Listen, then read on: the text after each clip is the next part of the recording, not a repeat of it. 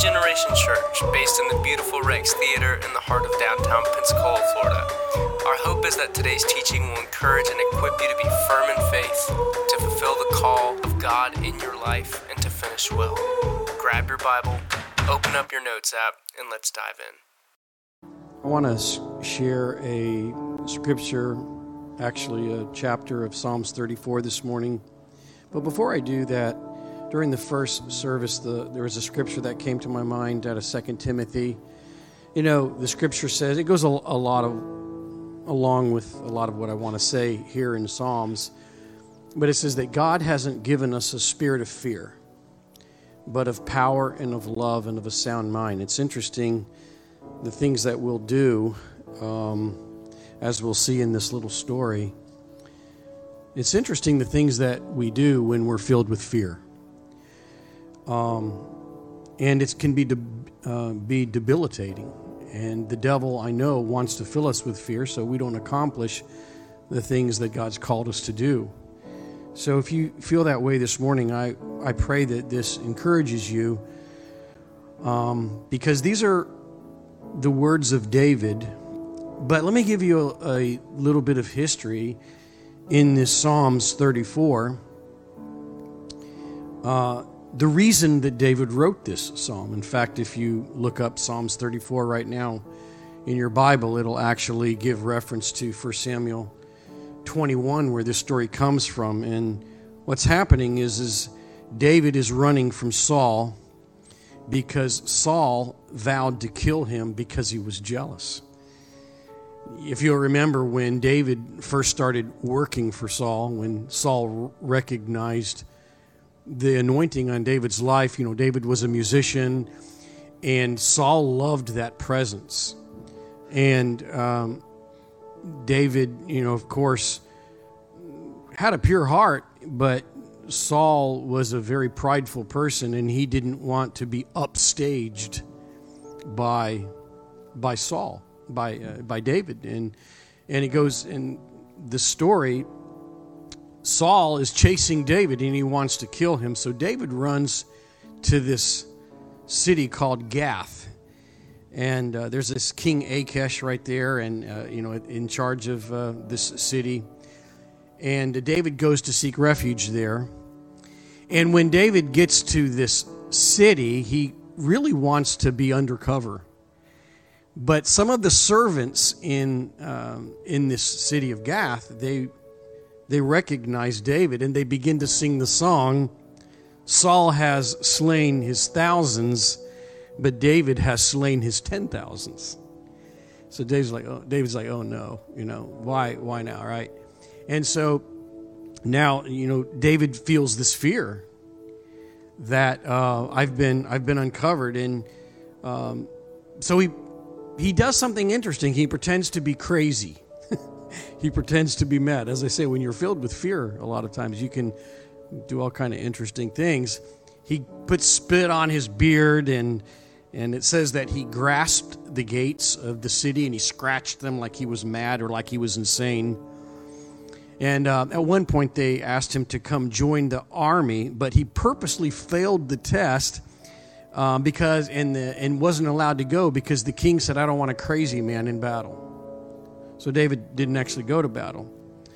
And uh, upon this deliverance, David writes Psalms 34.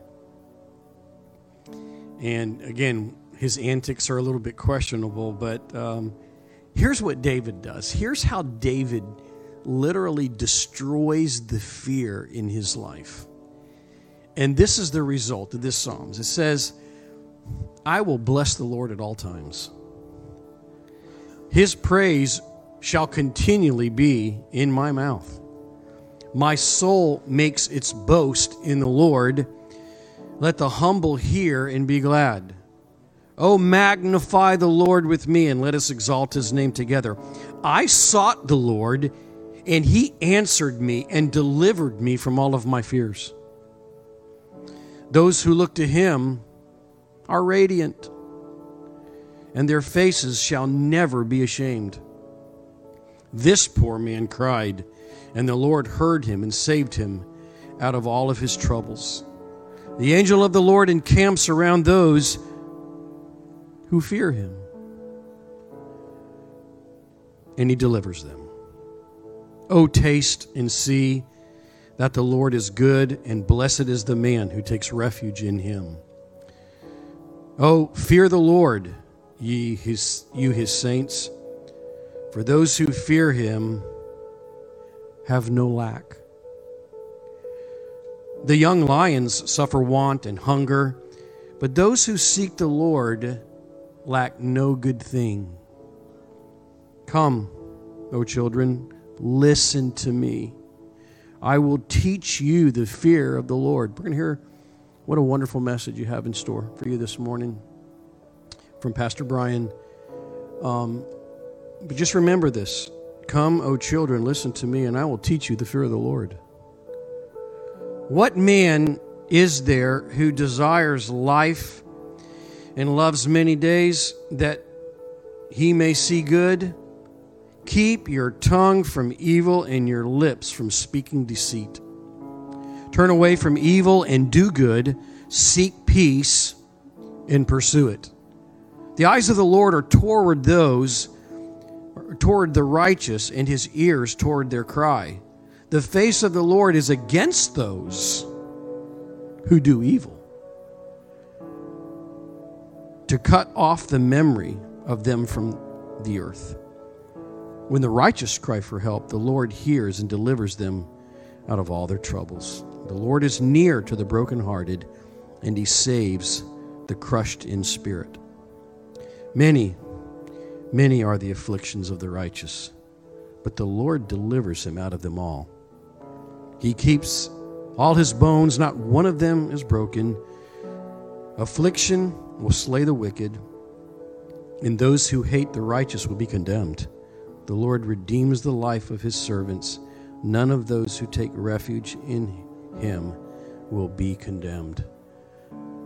Whatever whatever you're going through, whatever fear is seemingly overtaking you, we we do what this psalm starts out and says. It's i'm going to bless the lord at all times and his praise will be in my mouth.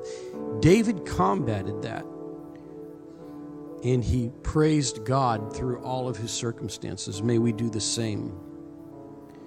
Lord we thank you for your word. I ask that we would lord truly be children that love you and trust you, that we are not filled with anxiety and fear, Lord, but that we have a deep, deep peace knowing that you truly are in control.